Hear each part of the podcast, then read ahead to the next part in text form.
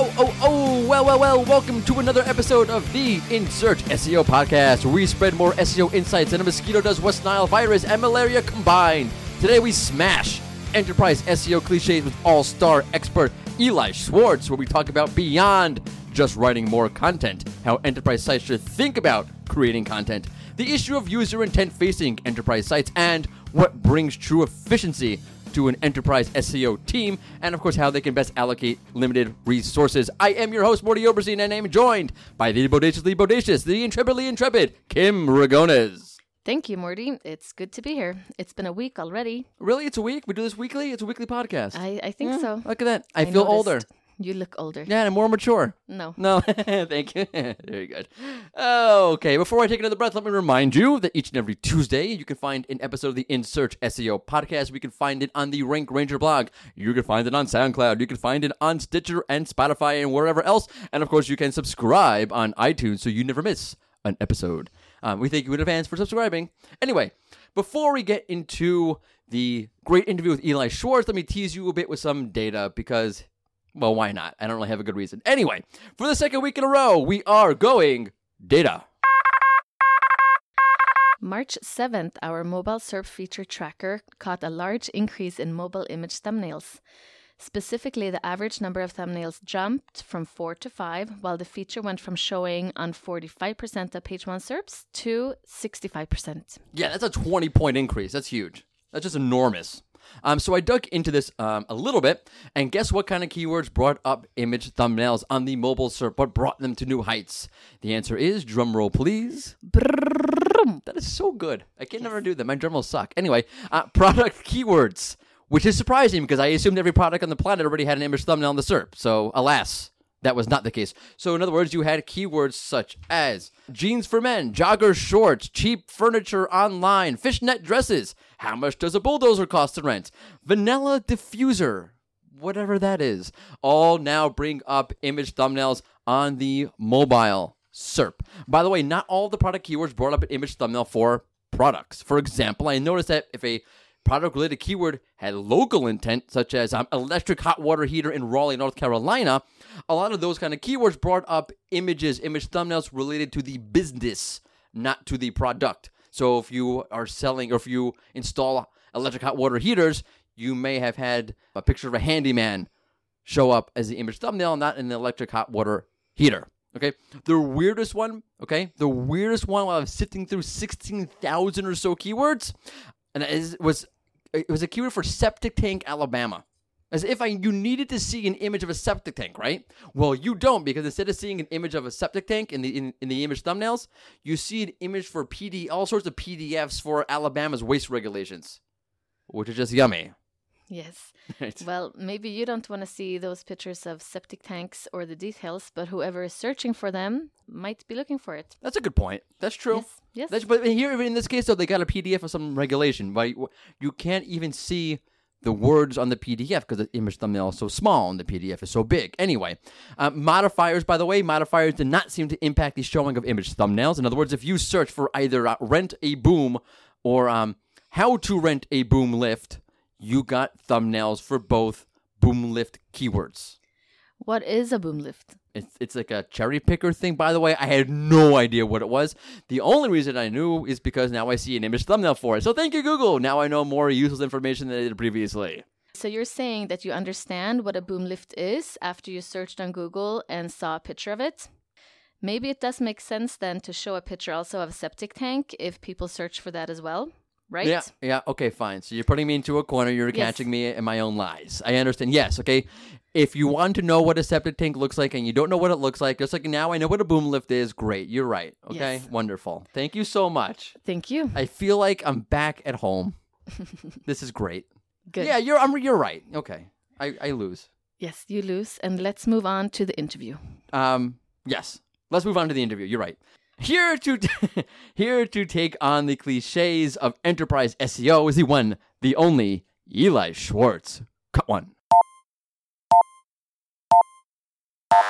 I cannot be more excited for this In Search SEO podcast interview. Today we have a true SEO guru, and yes, I know it's a buzzword that we throw around way too often, but when you are a contributor to Search Engine Land, to Search Engine Journal, a regular speaker at events like PubCon and SMX, When you're a judge for the U.S. Search Awards, you're an SEO guru. I'm sorry, like it or not.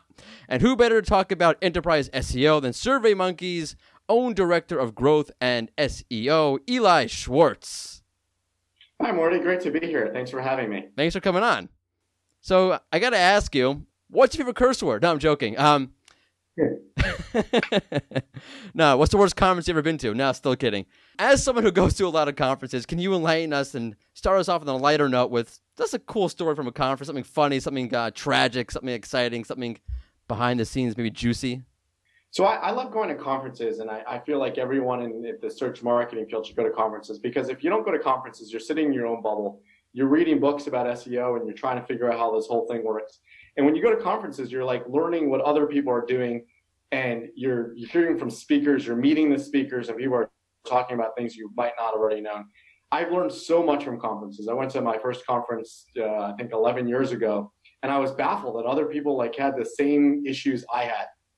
And at the time, I remember, you know, hearing about people at, at working at media companies. I think there's the New York Times there, Business Week was there, and I was working at a media company, and they were talking about how difficult it was to like use the right keywords in media because you had journalistic standards and they, they didn't really care so much about keywords. And then fast forward to like other conferences and hearing people talk about their their tips and tricks. I was at a PubCon where they had a speaker who talked about how to hack other websites and inject keywords onto other websites and backlinks into other websites. Like literally all the coolest things I have learned have been from conferences or from hanging out with people at conferences. I, I made bets with people like I learned how TLDs work or you know CCTLDs because I was working on one thing, a really large company was working on another thing, and we made a bet on how it would work, and I, I won that bet. And I think the the bet we had was whether launching a Peruvian TLD was going to outrank the Colombian TLD that was already ranking in Peru. And I said it wouldn't, and I was right. This was before hreflang. So like literally like that gave me an impetus to like run an experiment. And these things are so cool. Most recent conference I went to, I think was was SMX and learned some really interesting things about progressive web apps from from Bartosz. So so many cool things I've learned at conferences. And if you're not already going to conferences, best recommendation I could ever give you. All right, so it's official. Go to conferences, you're a sucker. Exactly. Okay. All right, so let's get into some um, myths or some watered down truths around um, SEO, enterprise SEO. Uh, maybe we'll settle things once and for all. And I want to start off with content. All right, so when you look around for enterprise um, SEO tips, okay, one of the and this one to me is like it's like herpes. It's it's spread everywhere it touches. It's it's spread, and that's every site needs to write content. Every enterprise site needs to write more content, lots of content, even more content than that for even more links, which sounds like a plan for content satur- saturation and it sounds way too linear, way too simplistic.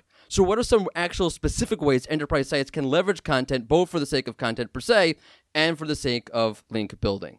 So, I think it's important to define what an enterprise site is. So, I look at enterprise site as a site that has upwards of 100,000 pages quality pages. I'm not just saying you spin a bunch of content. So 100,000 pages. When it comes to content for that, it's really about leveraging the right content. So the larger the company, the more content's being produced.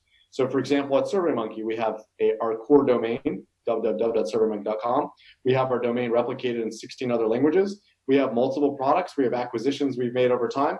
And on top of that, we have a help center, which is running on Salesforce for each of the, our core products. So every single product has its own Salesforce iteration of Help Center. And that's all content. So really, when we're doing SEO, we're trying to tie that all together with a cohesive campaign on what should rank for what, and not just our rankings, but like how do you provide the best customer experience? A logged in user, they're going to want help. A not logged in user or a not yet a user is going to want to learn about the product. So content exists. The larger the company, the more people you have creating content. We have SEM campaigns, those are content. If I didn't put a no index on them, that would be content out on the web competing with the content I want to rank. So enterprise is more of a challenge of wrangling content than producing content because you're never going to have a problem with people producing content. Salespeople produce content, think it's a great idea to just slap it up on the web. Not such a great idea if that's competing against other non-sales content. That's a great way to look at it, actually. Um, it's a totally unique way to look at it. Actually, I think, I think it's probably the first time I've ever heard somebody say that, at least in public. Yeah, I mean, the larger the enterprise, the more complicated it is. Like uh, I've worked with companies, you know, I've helped out some companies with SEO strategy. There's a the company I'm helping out right now, which is it's great. Every time I log into their Google Search Console, there's a letter B about after their impressions and their clicks. They literally get more than a billion impressions a month. I think that qualifies as enterprise SEO. It's really not about like, how do I get this keyword ranking higher? It's like, how do I get this 50,000 collection of pages ranking better? Or how do I make sure that the pages actually get crawled? And when, you know, there's a big difference if you have a billion or 2 billion impressions and you go down a billion and a half, that's going to hurt your traffic. Whereas if you're a smaller site and you only have, you know, 100,000 impressions a month and you go up or down and like that'll just happen. But, you know, with, with a billion impressions and that's a, that's a, you know, decent footprint on the internet, it's really wrangling rankings and wrangling an understanding of SEO rather than just a straight up campaign of like, how do I get this single page ranking better? Right. So I do want to get back into content organization a little bit, but let me let me ask you this, and I hear this one all the time. Um, I hear this for sites big and small. Um, it's one of those topics that's become sort of the topic of topics in, in SEO, and that's you have to target user intent, which to me is totally meaningless. Right? What does that actually mean? What is intent? What does understanding intent actually look like? How do you accurately determine how Google sees intent or latent intents or manifest intents within your, your content and, and your keywords? That said, how does intent impact enterprise sites differently than, say, a smaller site? And what do these sites need to do in order to play the intent game, so to speak? So I, I mean, I answer that as two part question. So as far as intent, you really have to look at what does Google rank for specific things. So SurveyMonkey ranks for the keyword customer satisfaction. However, if you Google that, it's not going to our customer satisfaction survey page. It's going to a marketing page, which talks about the importance of customer satisfaction. I think I actually blogged about this on my own blog, where if you look at all the other sites that are ranking on this keyword customer satisfaction, they all have a variation of the word importance. So Google has determined that when people search the term customer satisfaction, they want to understand why customer satisfaction is important or necessary versus what is it as a definition. So when you to understand intent, you really have to look at what is currently ranking. And the best way to look at that is to like look at the existing ranking. Now going over to intent at scale, intent at scale is a little bit different. So uh, another company I recently worked with was in, they're, they're in a commoditized space, had about 12 million URLs. So for them, it's really about outranking all the other websites that run the exact same commoditized product. And it's not about intent, it's about like filling in blanks in SEO. So how do they fill in blanks where Google's going to show someone on tail content better than their competitors are? So that's sort of understanding what Google tries to rank and trying to replicate that at scale. So the larger enterprise is less about intent. For a smaller company, it's scalable to figure out intent on specific pages and look at the keywords. And your goal would be like having more keywords come into that same page. Right, that makes a lot of sense. You know, I'm going to take back what I said, actually. The topic of topics in SEO these days is feature snippets. Get more feature snippets. Nothing else is more important. Nothing else is more cliche. But when should an enterprise site go after the zero position box? And in my eyes, more importantly, when should they not do that? When should they hold themselves back from trying to go after the feature snippet? I think sites should always go after it because it's great for branding. I know, like, when we go after, like, you know, if you do a voice search, Google announces the brand that has the featured snippet. So right. I think if it's possible to always go after it, there's best practices where you could follow on here's how you get the featured snippet. You want to use bullet lists, you want to use ordered lists, you want to make sure that like, you know, one place I saw featured snippets, there's no ordered list. It was a definition on um, on a specific product where they just had headers, and I think it was H3 headers, and Google took those H3 headers and they pulled that into featured snippet. So I'd say this that site they didn't intend to go after the featured snippet. There are a couple other pages like that, maybe replicate the same thing. But one thing they shouldn't do is never remove those H3s. So, you know, in short, always go after the featured snippet, whether you can always get it, different story. Whether enterprises can get it, it's hard to do that at scale. Like maybe if you're, you know, discovery.com and you're doing a bunch of household works, you want to do that scale, that's going to answer featured snippet. But if you're just like a commoditized product, very hard to say we're going to build our site that every single one of our pages show up in a featured snippet. I mean, it is really interesting, actually, that you talk about feature snippets as a as a way of building brand reputation. I think people miss the boat on that, uh, especially in, in SERP features overall. Yes, as a whole issue, you're not going to get the click, etc., etc., etc. Even with a feature snippet, a lot of times you get that answer and you don't need to click any further. But there is a huge element of branding to that, or the brand reputation and brand awareness that I think is not often considered when people discuss SERP features and their impact on on traffic.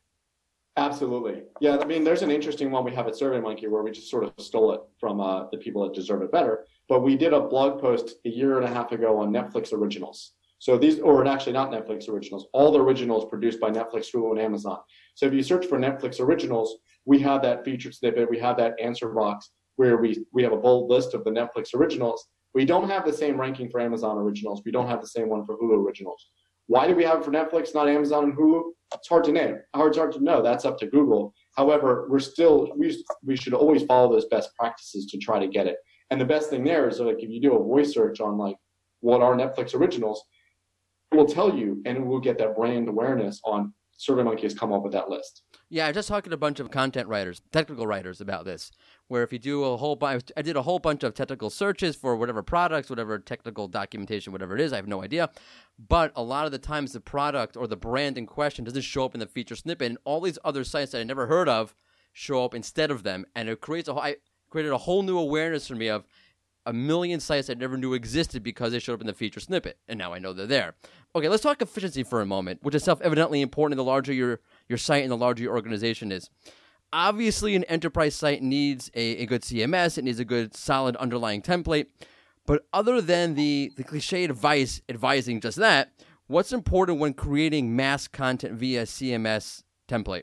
So every enterprise is probably going to build its own CMS, or they're going to uh, really modify a CMS.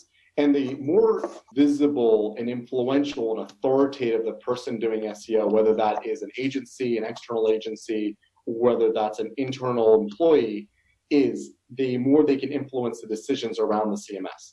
Now, more than likely, the person doing SEO is very disconnected from the engineering team that made the decision or the purchasing team that made the decision on the CMS. So the, the best you'll do is help work with those engineering teams to modify the CMS so the CMS becomes more a part of the flow and better optimized for SEO.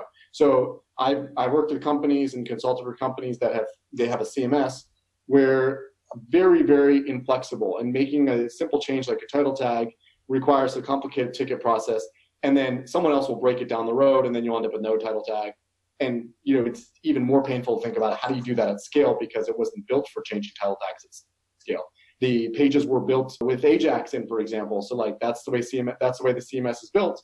And really pulling that apart is very, very difficult. I've been lucky with all the companies that I've worked for that I've been able to influence the decisions around the CMS and what we've built and what we've chosen. That SEO is a core part of it.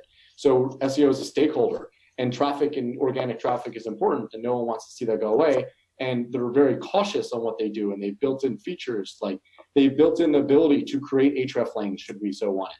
They built in the features to create and package up sitemap uh, XML sitemaps should we so want it. Not a huge fan of those for smaller sites. I don't think they add a lot of value. But for bigger sites, that's incredibly important. Google may never come around to you know crawling a million pages if you launch a million pages.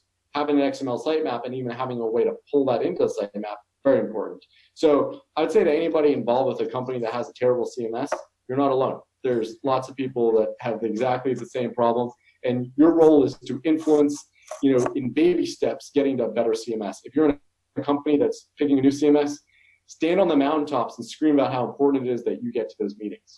So you, you hinted at the cumbersome nature of larger organizations. And, and, everyone will tell you that your SEO team must be running like a smooth SEO machine and that you have to provide training, encourage creativity, yada, yada, yada. I can tell you the same thing applies to McDonald's. It's, it's great. I, I agree. Wonderful. But what unique factors does an SEO team, an enterprise SEO team, need to consider, or more specifically, what must a team leader consider that is unique to running an, S, an enterprise SEO team? So I'd say that there's two ways I've seen enterprise SEO teams run. The first is like an agency. So you have a company, say it's Microsoft, say it's uh, you know Intel. The SEO team is an internal agency. When someone is launching a new page, they file a ticket with the internal SEO agency. They reach out and say, "We're launching this new page. Please SEO it for me." And then the SEO team will you know work on best practices, send them back the ticket. Here's how you launch a new page. The way I've structured my teams, the way I work with you know all the teams I've ever worked with is we are uh, a revenue driver. We own the revenue number, the organic revenue number. So we need that seat at the table. And if you want organic revenue to climb, you're going to want to work with the SEO team. And we're functioning more as a product team. We're building the product around SEO to achieve our revenue number. And we're proactively working with engineers to build SEO products. We're actively have data engineers on our team to grab the data to how to best optimize and grow traffic. So if you're in a McDonald's and you're just kind of the short order cook and you're it's your job to like slap the ketchup on and, and, and slap slap the pickle on, you don't have that much of an, an outcome, you don't have that much influence on the outcome of the actual burger. But you want to be in the front of the house. You want to say, This is my recipe. I'm the chef. You want to have people giving us great reviews on Yelp. This is not a McDonald's anymore. This is a great restaurant. You want to be there. You want to be the chef. You want to come with the recipe and then direct all those other people on how to build that burger for you. Hopefully, I carried that reference forward enough. so you're you're talking like real political leveraging here. Yes, I, you can't win in a large company that with, without having that political leverage. Again, if you're sitting behind the scenes, and you know the most successful SEO teams I've been on have been where SEO is a part of the product rather than a part of marketing. But you're not going to be successful if like you're furthest off from like you know the revenue, further you're away from the traffic. You're just kind of checking the box on this is what SEO is. But if you want to be like driving that organic revenue number, and I think people, you know, SEO should be driving that organic revenue number. It's a, a huge number. If you break down like where companies are getting traffic from, so forget all the sales channel, but if you want to figure out where companies are getting inbound traffic, there aren't a lot of sources. It's direct, it's organic, it's paid, you know, some sort of other version. I mean, you can split paid into, you know, PPC and display campaigns, and then you've got social. Those are it right? So like organic should be that revenue number. Organic for the right companies that built the right organic strategy. You want to make sure that number keeps going up. You want that seat at the table to help that number go up and not be there where you're like, hey, what the hell happened our organic? It used to be like 60% of our revenue, now it's 10%. We have to see if there's anybody in this company that can do SEO. And before you know it, if you're that far behind the scenes, some huge agency's doing your job. So you don't want to be there. You want to be there. You want to you want to be the ones deciding that hey, I am capable of doing this. I am capable of driving that organic revenue number. And I would like to present to the executive team on how much impact I'm having to the bottom line. That's some solid advice right there. You, you probably want to figure out how much traffic is coming in organically. I know I was looking at this recently. Uh, Amazon has 50% of their traffic coming in organically through search. I think Samsung has 65%, something crazy like that. You probably want to have that number in your back pocket to, to use as leverage. Oh, absolutely. And you know, when it comes to like getting promotions and progressing in your career, being able to say like, I grew tens of millions of dollars from my personal efforts, that's huge. It's not like saying, hey, my job is I make sure that we have our title tags and I did some keyword research. It's really like, you know, at scale, and again, this will only happen at scale with a company that has the ability to drive tens of millions of dollars. Like my efforts, without my efforts, you would have done you know, continue to progress along just the way you have. But my efforts have enabled us to build a good CMS. My efforts have been enabled us to create the right content. My efforts have been able to, you know, get us ranking and visibility. Look how much money that has driven. You want to be in that driver's seat. And like anytime I am working with a company, whether it's, you know, a company I'm employed at or a company that I'm consulting with, it's really about how do we elevate SEO that's really important. And I see that, you know, nowadays, what with, you know, ha- what's happening with privacy around paid markets. So it's Google increasing privacy means CPCs go up. Facebook increasing privacy, CPCs go up. Organic becomes that much more important because here's a non-optimized channel that can drive revenue. So own that channel, get in front of it, and talk about how much you can drive from that channel. Has it become easier over time? Winners, once you win, it's easy to keep winning. All right. But once making that argument of like, you know, I did, I've done this and no one's listening, kind of challenging. But when you made that argument, like I've done this and everyone's listening, you get more resources and you can keep winning. All right. So uh, I can't leave the conversation without discussing money, dinero, budget. So let me ask you straight up: What is the biggest waste of enterprise SEO budget? Uh, and to be balanced, what is the the biggest budgetary investment that an SEO team can make for an enterprise site? So there's the, the biggest investment that companies can make is probably on on teams, on resources. So you want to you want to use that effectively. You want to make sure you're hiring the right people, getting the right SEOs on your team. The smartest people are going to be expensive. The uh, content you want to have internal content writers; those people could be expensive. And then there's software. Software isn't nearly as much ex- as expensive as, as the people, but I, I think that could be an area of budgetary waste if you're not using the right software. If you're using software just to get a temperature check doesn't help. That could be expensive. If you're using software which is helping you with research with showing you rankings and giving you the ability to get more rankings, showing you the featured snippets and teaching you how to get more featured snippets, it's paying for itself. So basically, you should buy Rank Ranger. That's what you're trying to say. That's Yeah, okay. You don't, you don't have to answer. You don't have to answer that. It's, it's implied. If you're using Rank Ranger and it's helping you generate more money, then you should tout that from the mountaintops about how valuable and and it pays for itself. If you're subscribing a tool and you're not logging in ever, you're wasting your budget. Yeah, and I, being on the other end of that, I, I've seen that way too often. Way, way, way too often. Yeah, I mean, at a company with a decent sized SEO budget, I get pitched software all the time, and a lot of times my my metric is, will I even log into this tool?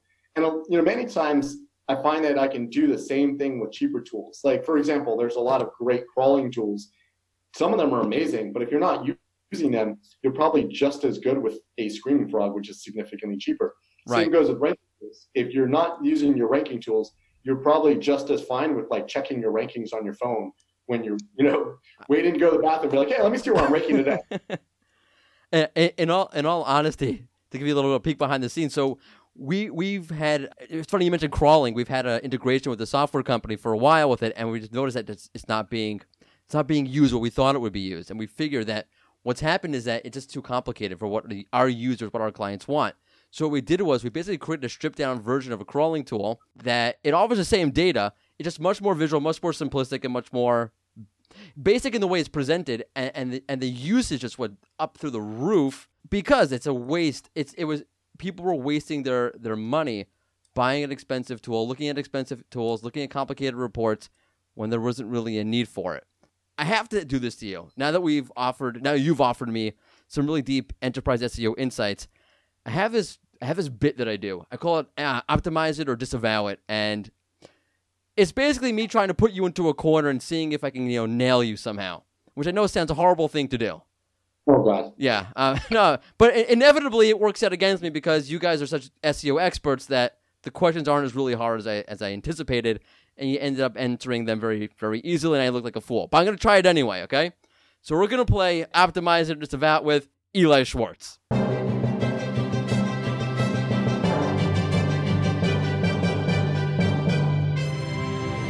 All right. Let's so do it. let's do it. I have. I'm going to give you two options, okay? And you have to choose one of these two options. Now, either I'm going to give you two really good options, and you have to disavow or put aside a really great option, or I'm going to give you two crappy options, and you're going to be on record choosing a crappy option. All right. So a solid SEO. I'm sorry, solid SEO. Can't even think straight. A solid PPC strategy or page speed improvement. You can only do one of them, PPC or page speed, if you're an enterprise site. Let's keep it enterprise here. Which is more important to you, to focus on PPC or at the expense of page speed, or to focus on page speed at the expense of PPC? So I, whenever I'm asked an SEO question, I try to avoid always saying it depends. I, I learned from a great SEO early in my career who always answered everything confidently, even if he was wrong. This is the only time I'm going to say depends. So I, I, I'm going to tell you, this is not a nursing home. There are no depends here. Okay, well, I'm going to say depends anyways. Ah, fine. Because I personally believe that page speed is a waste of time for anyone optimized because page speed will only hurt you if you're too slow. However, when it comes to enterprises, they're the only companies that can qualify as too slow because they're just some of their websites can just be so big. Mhm. So in this case, I would say optimize for page speed because it's very likely an enterprise website could be too slow. For a non-enterprise website, I would say always go for PPC. You'll get more bang for your buck because you'll actually see value from that versus a page speed improvement.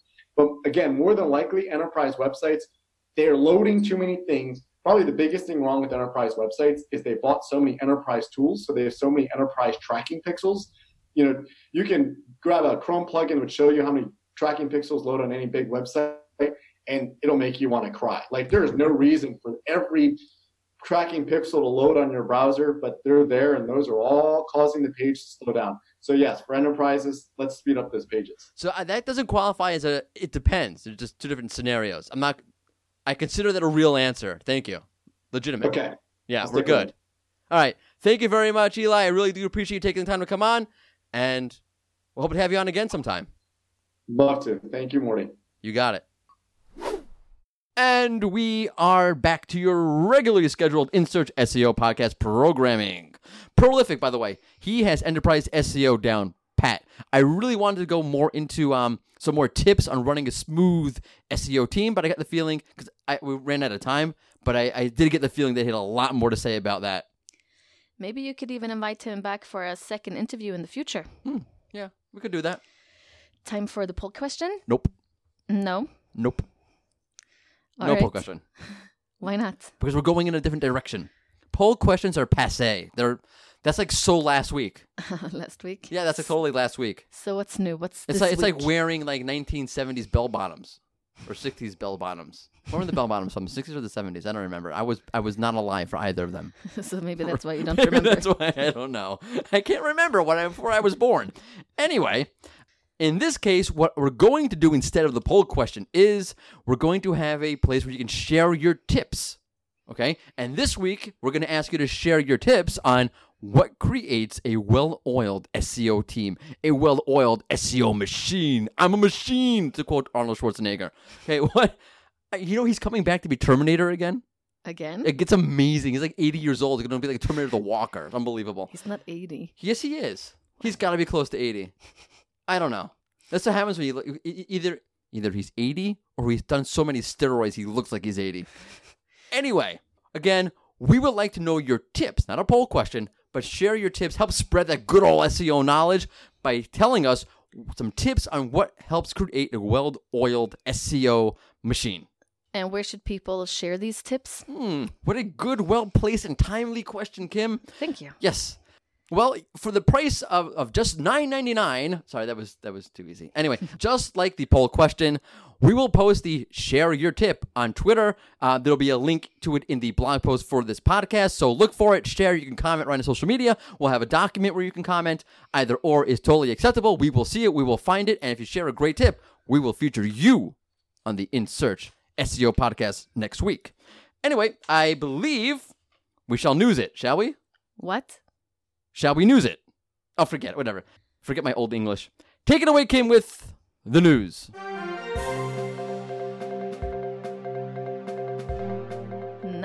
When you see a product collection with a knowledge panel, you can click to see the entire collection.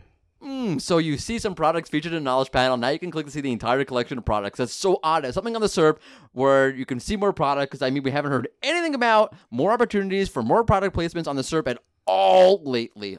Of course, being sarcastic because just see last week's podcast. okay. Uh, next is that we have our first major Google update of 2019. Woohoo! Yes. Or uh oh, depending upon if you went up or down. Google has rolled out another core update that began on March 12th before tapering off by the 15th. Mm. There was a bit of confusion as to the name of the update, with the industry first calling it Florida 2. Right, that was good. That was brilliant. Because right, go on. I'm sorry. Yeah, however, this update doesn't have anything to do with the first Florida update. Which is why it makes so much sense to call it Florida 2, Right. Yes. Yeah. It's just some, for some very smart people in the SEO industry, I think we botched that one. So there is another name. Um, it's called instead now March 2019 Core Update. Which makes sense. And Google actually wait. Danny Sullivan from Google actually waited and said enough of the nonsense. The names you're picking are quite ridiculous. Let's just call it the March 2019 core update, whatever he called it in the end, because it makes it makes sense. And let's just stick to that. Um, Good. Yeah, it's by the way some initial data that I, I pulled. Um, it looks okay. First off, you have to understand that because it, just because it's a core update does not mean that it's an enormous update. This update, in terms of how other updates look, uh, they're they're right around the same levels. In other words, the amount of rank fluctuations, the extent of the fluctuations, the degree of fluctuation that we saw on the SERP, in this case, for a broad core update, because it's so official, uh, was very similar to some of the unofficial updates that Google ran. Now, of course, you're going to remember the Medic update, and that was huge. Okay, this is smaller than that.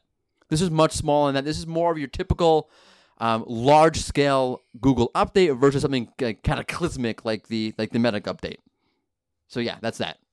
And last but not least, Google has given Florida us two. Come on, I'm sorry I had to do that again. Get out of here, Florida two. Google has given us a new hotel booking site, Oh, which gives you the options you normally would associate with the deeper elements of a hotel listing associated with a local finder, etc. Yeah, okay, so I, I have to comment about this one big time. So, first off, okay, the new deeper set of hotel info has actually been on the SERP since November. Okay, so as far as I can tell you, the only difference is, is that now you can start your hotel search with the new site, whereas before you could only access it via a hotel listing on the SERP but the insights are the same. Because everyone's like, what's the impact of this? Um, the same thing as it's always been since the last you know four or five months.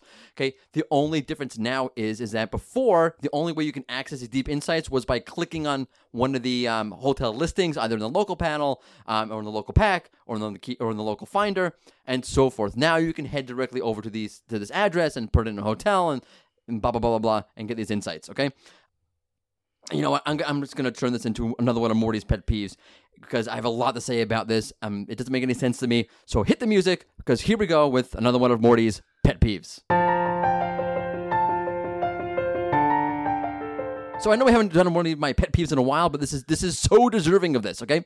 So in terms of insights, oh, it's not fair. Google is offering so many insights and the average organic site cannot possibly compete. Really? Seriously? Okay? Okay, what? Expedia couldn't offer me deep insights if it wanted to? Why don't these booking sites kind of get off the you know get off their rear ends a little bit and start competing with Google by offering actual travel insights? Almost none of them do, at least not from what I've seen. If I'm wrong, I'm wrong. So tell me, because otherwise I sound like an idiot. But you go to these sites, okay, and uh, all you get is someone uh, is a site trying to shove another car rental down your throat, right? Great. Quit trying to shove a car rental or another hotel room down my throat. I'm just looking for a flight. Okay, I'm already staying at my sister's place in the middle of New York freaking city. I don't need a car. Okay? I've seen Expedia's SEO, uh, SEO. I've seen Expedia's CEO. It's you know that C and the S is a big difference whoever it was complained by the way previously we covered it on this podcast he was complaining about google and how they're taking away so much traffic and making so much harder to compete. You know what? Stop complaining okay? Stop thinking so short term when it comes to revenue by again shoving more down my throat that i don't actually want okay? By asking to you hey do you really want to rent a car for the 80th time? No i don't want to rent a car. I would have clicked. I want a flight and a car if i really wanted to rent a car okay and why don't you try to offer a little bit more deep travel insights. Do you really mean to tell me Expedia? I'm picking on Expedia, but it's all, it's all applicable. Do you really mean to tell me, okay, that if you show me a flight for $5,000 from JFK, New York to LAX, that you can't tell me that's a bad deal? I know that's a bad deal. You couldn't tell me it's a bad deal? Stop complaining about Google and start offering real insights to travelers so that Google, I mean, Google is, Google in this instance is just picking up on something that is so it's like perfectly low hanging ripe fruit because no one else is doing it and there's such a need for it. What are the others? What are these sites complaining about? compete seriously. Okay, you can't complain about Google when all Google is doing is picking up the slack from the lousy job you're doing. Mic drop. All right, that sounds fair, Mordy. But relax. I can't. I'm really intense about this. Yes. It's really upsetting me. I can tell. I can tell. Yeah. I'm almost a little bit scared. Oh, I'm sorry. Didn't mean to scare you. I'm really. I'm just. It's a podcast. I have to be entertaining. Yes, you are. I thank you. I appreciate that. Sure. Oh, glorious is the day. Glory, glory, glory. As today, I am not the one who has to do the fun SEO send off question. You're clapping. I know. You don't know what you're in for. Um, it is I who get to sit back in rigid judgment of Kim's very first fun SEO send off question. Are you ready? Oh, yeah, I'm ready. Because you know, by the way, this is the beginning of the end. This is the beginning of you doing these questions and not me. We'll see. We'll yes, see. we'll see. So the question is, what would Google have for breakfast? Hmm, It is a good question. that's a good question. That is I a good question. The I do- best one so far. It actually ask me. is. I know. I I concur. That is a great question. It's just why you should be doing this each and every week because you do just a great job at it. I'll just. It is the best question, by the way. up. Yes. You can is do that. Yeah, what we're googling for lunch next week. Very creative. Right, very creative. So, do you want to um, explain your answer first? Or No, no, no. You should go first. Okay, so I think it would be a protein shake that has everything you need. It's a full meal. You can take it with you when you go on the subway or if you drive to work or wherever you need to be. And you can also drink it and type at the same time. Mm, so Google can adjust those algorithms at the same Yes. time as having their shake. All you need. hmm I like that about it. I was thinking, by the way, the same sort of thing, but like old school. Like you know the the hardcore protein breakfast because you want to you're gonna run the marathon. You gotta have that protein breakfast, Yeah. right?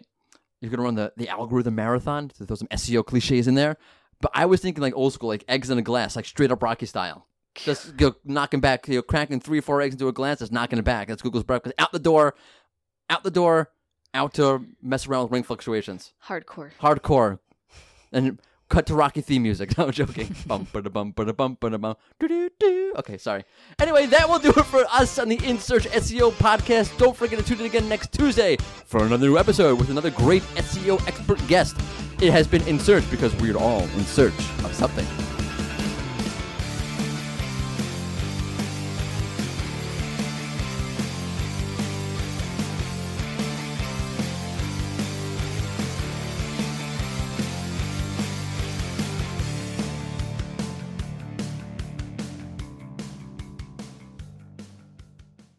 No goodbye? No goodbye. You say goodbye, Kim. Bye bye. Thanks. Bye, guys.